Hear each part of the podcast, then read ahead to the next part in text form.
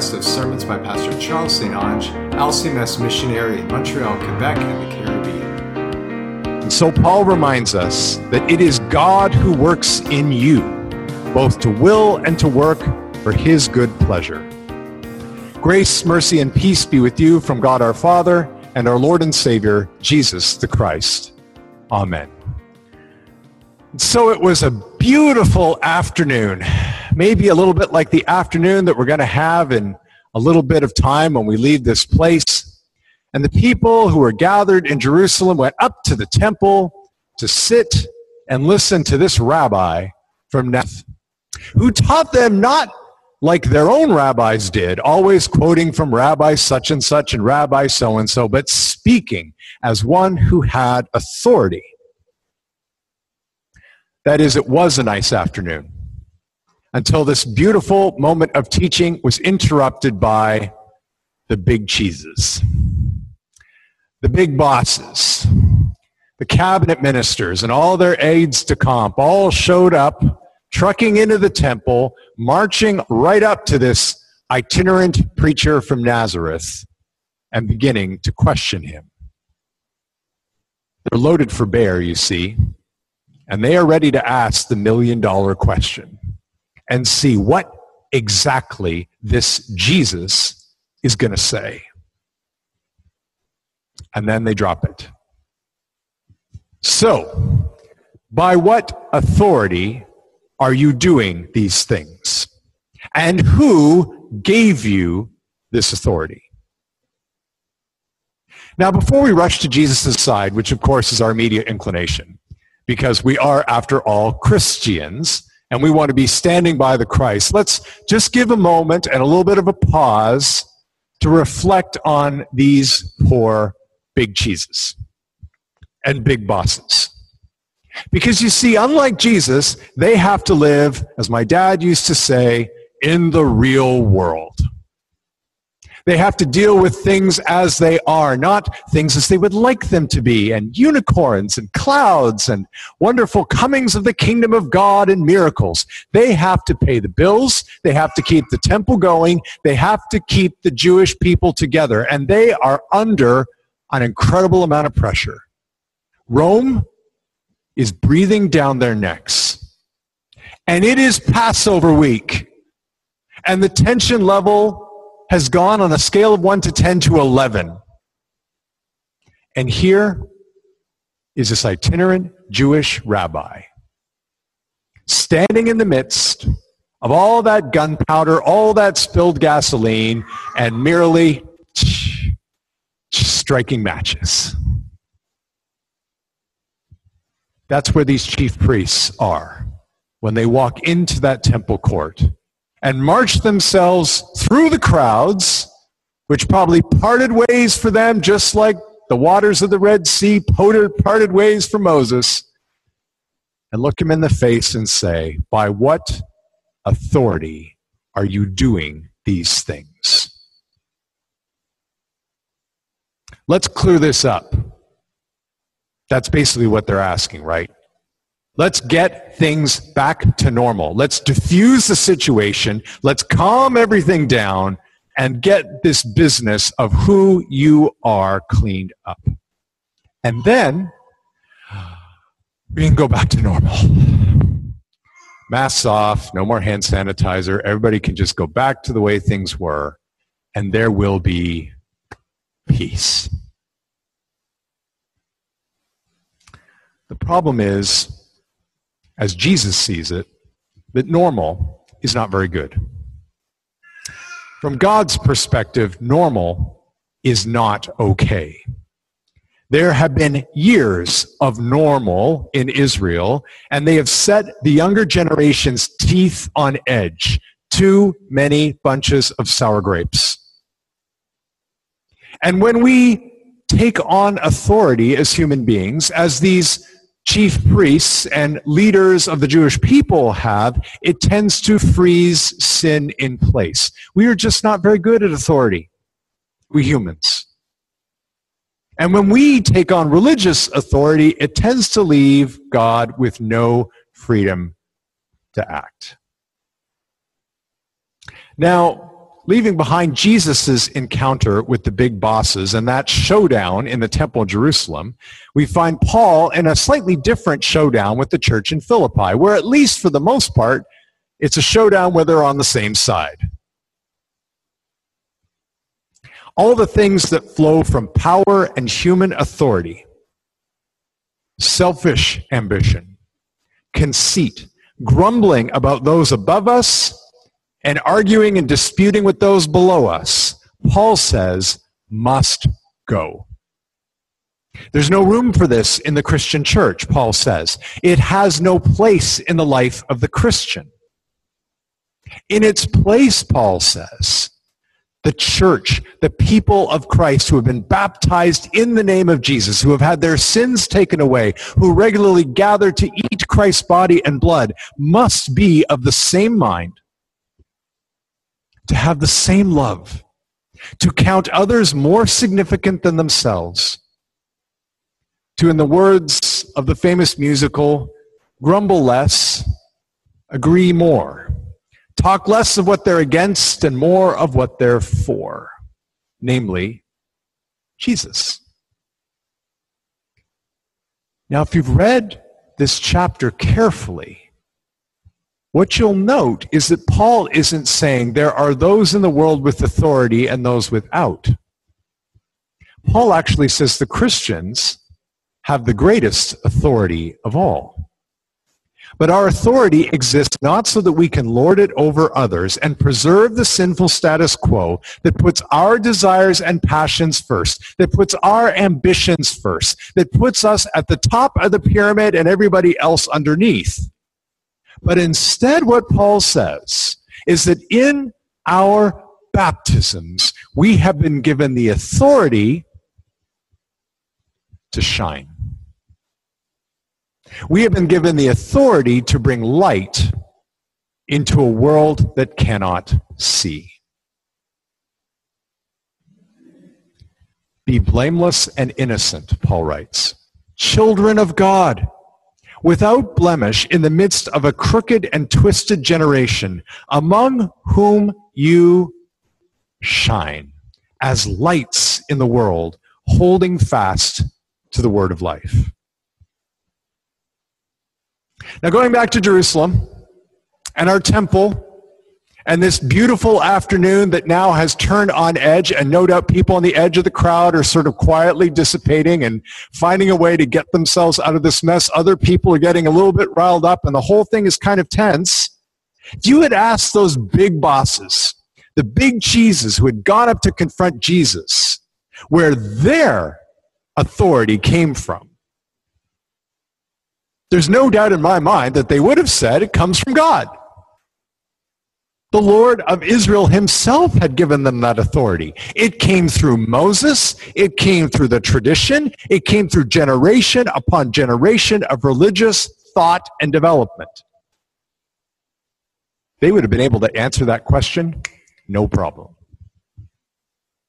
Then if you ask them the follow-up question, what is that authority for? Why has God given you these positions of authority? I don't think you would have gotten the biblical answer. The intent or the answer that they probably would have given is, well, we have it in order to preserve the cultural and religious status quo, the preservation of the people and the nation state of Israel.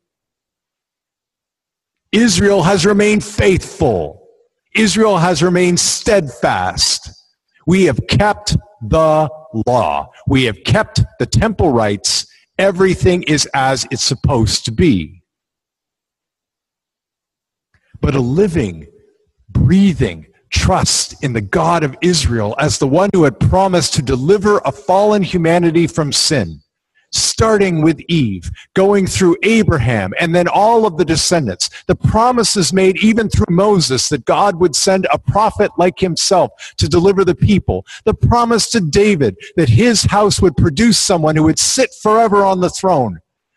The goal of Israel being the light in the darkness, being the city set on the hill, being the place where a hopeless world could go to find a God of hope and salvation, that have been lost. Or at least conveniently buried, so they didn't have to worry about that all that much.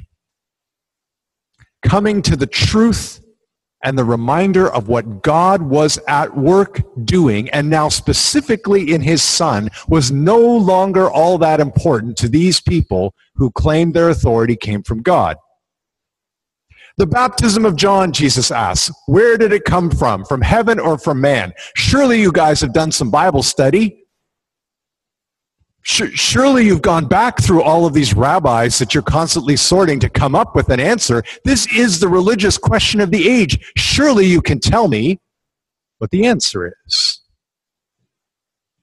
But disputing amongst themselves, they said, well, we say from heaven, then he's going to say, why didn't you believe him? But if we say from man, the crowd is going to crucify us. So they answered Jesus, we do not know the safe answer, the answer that preserves the status quo, but not a godly answer. You and I, dear Christian friends who have this light, who have this gift from God, have to watch out for the same thing. Do not presume that somehow you and I are more special than those Pharisees and Sadducees and other scribes and leaders of the Jewish faith. We can let tradition blind us to the clear word of God. We can let the way things have always been blind us to what God continues to do amongst us and the light that we are supposed to bring to the people of Israel. How often are we frightened even pastors, when somebody says, why do we do that? Why do we believe that? Are we ready to go back like Luther and the reformers did to the scriptures, to search them diligently, to be sure that whenever we say something and whenever we do something, it is not thus saith the pastor, or thus saith Ascension Lutheran Church, or thus saith the Lutheran Church Missouri Synod, but rather with confidence and boldness we can say, Thus saith the Lord. Jesus has bestowed on each and every one of us the highest authority that God can give. The authority to stand before kings and governors and say, I am a child of God. God has named me. He has given me purpose. He has told me that no one can snatch me out of his son's hand. I am his and he is mine. There is no greater authority that anyone can bestow on anyone in the world. I often tell the confirmants, the most important document you will ever have in your life is not your passport. It's not your SIN card back when we used to have those. It is your baptismal certificate. I know whose I am. No longer is authority, though, about who has the power to bend people to their will. That is not why we were baptized. The authority we have been given is about the authority to do good and not fear the consequences. It is about us having the authority to bring light even to the darkest of places we have the authority to shine. We have the authority to be light rather than the authority to bring darkness through fear and hopelessness and oppression. We have the authority to speak the truth and to proclaim Christ as Savior and Lord. And believe me, my dear, dear friends, if you don't think that the world needs a little bit of light right now, go spend a little bit more time on the web. Scroll your Facebook feed. I am amazed at even the pastors and the Christians that have filled their Facebook pages with stuff that has nothing to do with Christ. If you want people to stop liking your posts, post a Bible verse. People pass over those in a second. And yet that's precisely what our world needs right now. I know that my wife at this point, talking about the world needing a little bit of light, is probably thinking about a certain hymn, favorite one of ours, written by James Taylor. Sometimes hymns are even written by atheists. Can't get no light from the dollar bill. Don't give me no light from a TV screen. When I open my eyes, I want to drink my fill from the well on the hill. Do you know what I mean? Shed a little light, O Lord, so that we can see. Just, just a little light, O Lord. Now, at this point, you might be saying, but we're baked into this disastrous cake that we call real life, right? We're living through the pandemic just like everybody else. We're dealing with having to stay home from work or having lost our jobs just like a whole bunch of other people. How can we be light to them? Well, the reality is, in and of yourselves and in and of myself, we can't. Our hearts feel just as dark as everyone else's does, and our lives feel like they're in as much dark as everyone else's. But there is good news because, after all, we are a good news place. And the good news that I give to you right now comes right back from this epistle that Paul writes to the Philippians. It is God who works in you, both to will and to work for his good pleasure. It will not be your light that shines, but God's. This little light of mine will fail. It will go out if that's what I think I'm bringing into the world, but the light of Christ never goes out. With his full authority, which is as bright as the burning sun, the authority that cleanses from sin, will we shine in the world. Remember what happened with the paralyzed man. Jesus encounters these friends who cut a hole in a roof, drop a man down in front of him, thinking that Jesus is going to cure his paralysis. And Jesus looks at him, and what light does he shine into that man's life? Your sins are forgiven you. It's not why we brought him here, Jesus. We want him to be able to walk again. Ah, but he'll walk again and he'll still be in darkness. He still won't be able to see he'll trip, fall, and break his elbow, and then he's going to have to deal with that, or he's going to lose his job, or sudden death of a friend or a parent, and then what's he going to do? But if he can go back out into the world knowing that his transgressions are no more, and he has a clear conscience, and that God is not against him, but on his side, what kind of light will God shine through a person like that? And so Jesus asks Another question of the Pharisees. Which is easier to say, your sins are forgiven, or rise and walk? But that you may know that the Son of Man has authority on earth to forgive sins, he then says to the paralytic, rise, pick up your bed, and go home. And when the crowd saw it, they were afraid, and they glorified God who had given such authority to man. The best light that you can shine into the world is to say to somebody who comes to you and says, I've made a mess of my life. I've made a mess of our friendship. I've made a mess of everything. I can't go on, and I don't believe anyone cares about who I am. To be the light that shines on them and says, My friend, your sins are forgiven. And just watch how face of just dejection can turn around in that moment. The world sees authority as a zero sum game. If somebody has authority, then somebody else doesn't. If somebody has authority, they're free, and the ones who don't have that authority and power are enslaved. That is not how Jesus looks at power. The verses that we skipped in our epistle reading are my final words to you today. The sandwich verses but I wanted to save them so I could read them right here. Have this mind among yourselves, which is yours in Christ Jesus, who being in the form of God did not count equality with God a thing to be grasped, did not see his authority as something that could be used to enslave people but continuing on in verse 7, Paul writes, But emptied himself, taking the form of a servant, and being born in the likeness of men, and found in human form, he humbled himself by becoming obedient to the point of death, even death on a cross.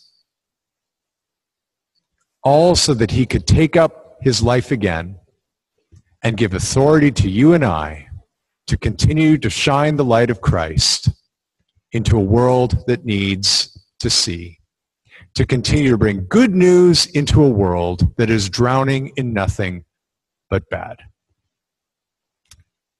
And so may the grace, mercy, and peace of our Lord and Savior Jesus Christ guard and keep you always in the one true faith unto life everlasting. Amen. If you'd like to learn more, visit intheway.org. Thank you for listening, and God bless your week.